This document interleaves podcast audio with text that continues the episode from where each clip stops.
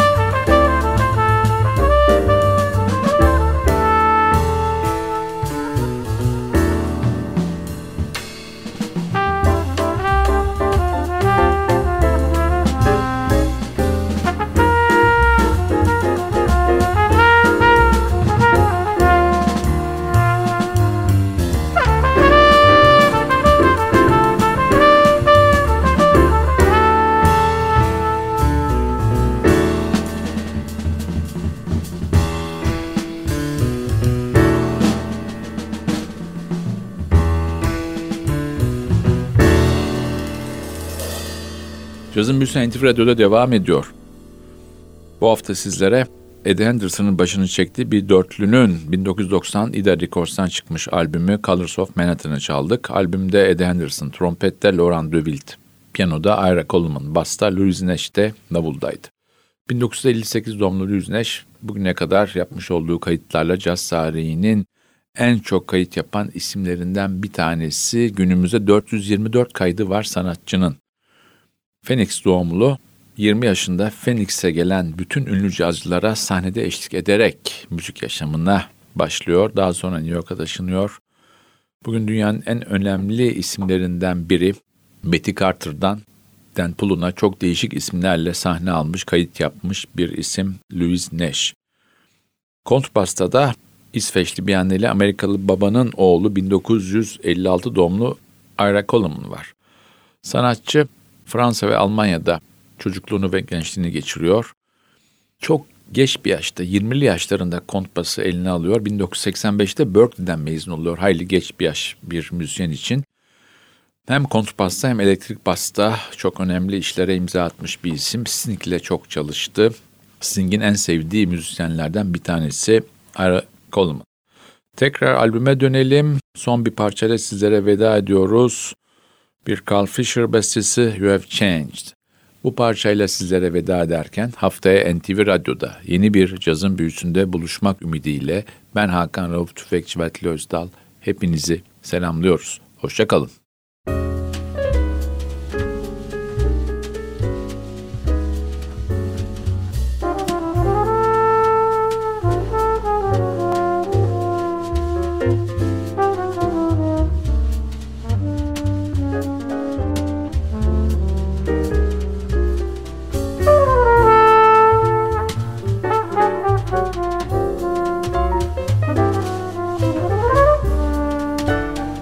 Thank